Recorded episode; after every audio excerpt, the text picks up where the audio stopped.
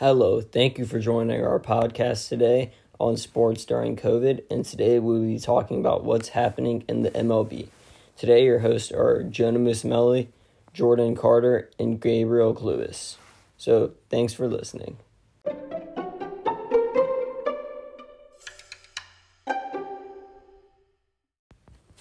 MLB postseason bubble succeeded as a defense against the coronavirus. The MLB players of the MLB went on a streak with no new COVID 19 positive cases to 54 through Thursday, as cases were raised in the United States. The MLB has collected 170,700 unique samples. Overall, 91 of those were positive tests. 57 of 91 positive positives have been players, and 21 of the 30 teams had have had a person covered by monitoring test positive. Players and teams were given a 60 game season this year instead of the usual 162 game season. Opening day was a July 23rd and 24th, and the 60 game regular season ended up September 27th. They tried to control COVID more by not letting teams play out of their regions. The playoffs were going to be played as usual in the usual format. Z, the news not getting better for baseball right now. Getting worse, progressively worse. The Marlins deciding to play a game last Sunday in Philly has had reverberations pretty much every single day this week, including today when another Marlin tested positive. More on that in a second. But first, with more players testing positive, Commissioner Manfred told Players Association head Tony Clark, listen to this, that if the sport doesn't do a better job managing the virus, MLB could shut down for the season as of Officer to ensure that players and staff members followed these protocols.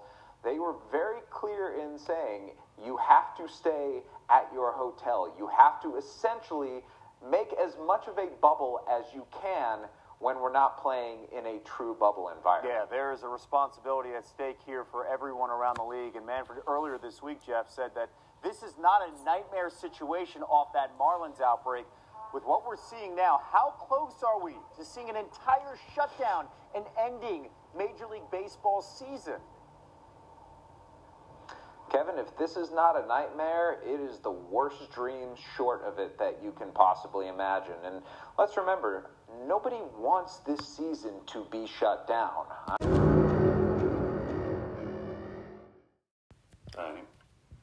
So, based off the clip that I just played, do you think that the season was promised to happen just based off what we heard? Well, I think it was definitely about a little bit about publicity and uh, you know caution for the players and all that. But honestly, uh, basically for all sports, but I think it really rolls down to is money. Like if you don't stream your sports, you're not getting, you know, or if you don't play, you're not getting paid. Nobody's getting paid. And basically, I think it just came down to that they decided that they would rather have money or that it was better decided that they could do it and be cautious. And I think they did an okay job. I don't think they did too bad. Yeah, I think yeah, I think they're really taking good precautions on the players, make sure they're really healthy and stuff. Yeah, I think they had a little rough start in the beginning, but I think they got the hang of it, and it definitely got better from the nightmare situation that was happening.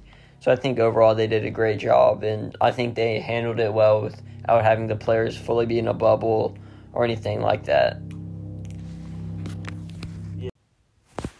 So, how do y'all think the MLB has handled this situation? I think they handled this. I think they handled the situation pretty good because they have like a bubble, like how the NBA did, and they can test it like mostly every day. So I think they were handling it pretty, pretty well. Yeah, just just like uh, just like with uh, NBA, I think it was very uh, beneficial towards everybody. Once for you know COVID, and two because you know they just even though they're teammates, you know sometimes you may not know your teammates, and you can get to know them a little bit better. So. Yeah, I think the overall environment was good. I think they did a very good job of holding COVID numbers to a low. And I think overall it's a great thing that they did, and it was good that they were able to have uh, at least part of their season.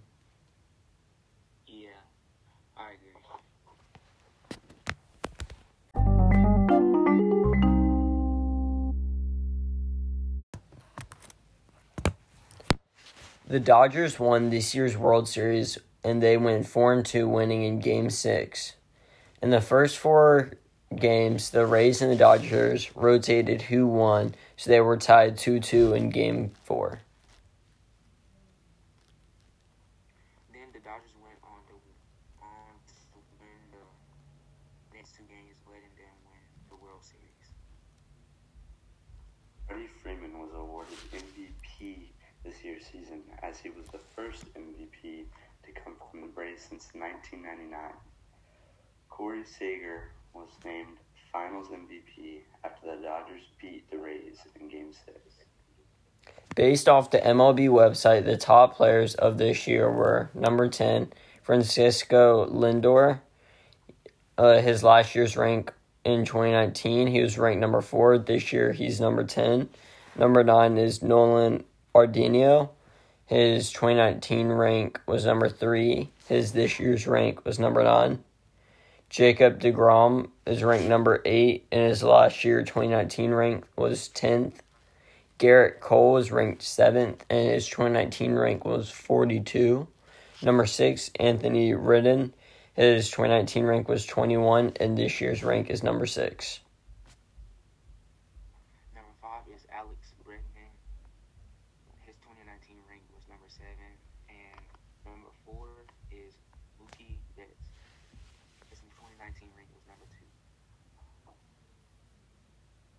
Cody Bellinger of the Dodgers last year's rank 2019 was 44. Number two, Christian Yelich of the Brewers 2019 he was ranked 8th. And number one, Mike Trout of Angels 2019 ranked 1. And then the best players of all time ranked number 10, Stan Musial. Number 9, Rogers Hornsby. Number 8, Ted Williams. Number 7, Christy Mathewson. Number six is Lou Reed. Number five is Hank Aaron. Number four is Walter Johnson. Number three is Ty Cobb. Number two is Willie Mays. And number one is, you know, Babe Ruth. So, who do y'all think is the best player this year and then the best player of all time? I think the best player is um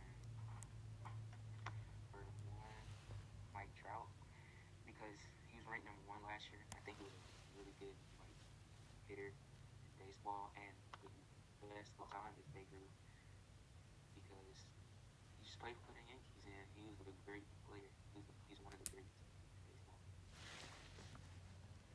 Um, I really, I also really think it's Mike Trout. He was an excellent hitter. He um, was definitely a great fielder, and the best player of all time. I mean, I got, I gotta give it to Babe Ruth. I mean, Babe Ruth just all around was just probably the best player to ever live. Now we'll talk about somebody named Barry Bonds.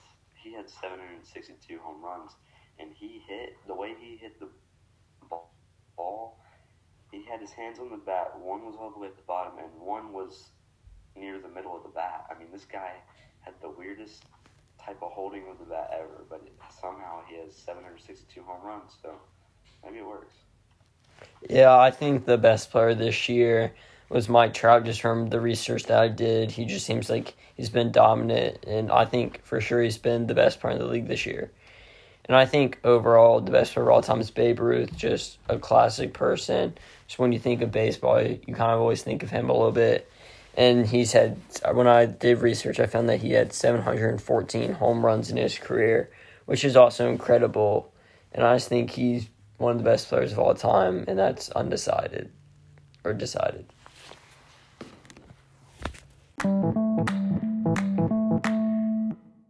During Game 6 of the World Series, star Justin Turner was taken out during the middle of the game because he had tested positive for COVID 19.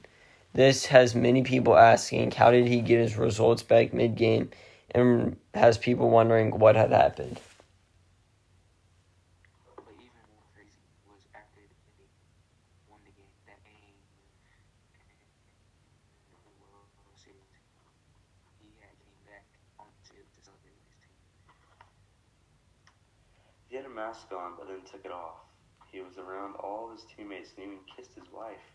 This was shocking for people to find out what he did, and they don't know why he did this. So, do y'all think that this was fair for him to do, or do you think the situation just fully wasn't clear to him, or just he didn't fully know what was happening? I think like I think like he should have like stayed in the back when he was trying to go celebrate with his teammates. Then they kind of like came to the locker room and he could have been like social distance, like celebrating with them. Like, like on the field. That's what I think. That's Oh. I It's also the team's fault, team manager, everything, because why would they let him play in the first place if they weren't sure if he had COVID or not? And, and, and so he didn't know if he had COVID or not. And so, I mean, I guess it's the, you know, if he wants to kiss his wife, so what? He can kiss his wife. It's his wife. But, like, why would they put that risk towards their own players for him to be out there with them, you know? Yeah, and I think there probably was a lot of confusion, you know, getting pulled out mid game, and just maybe him coming back on the field. Like, why did the team not stop him, or just like what happened behind the scenes? Because there's a lot that we don't know, and I think there's a lot of questions that still haven't been answered about this. Thanks for listening to our podcast today about the MLB. We hope that you will join us next time when we talk about the UFC. Hope you enjoyed it. And today's hosts were Jonah Musmelli, Gabriel Close, and Jordan Carter. So thanks for listening, and please join us next time.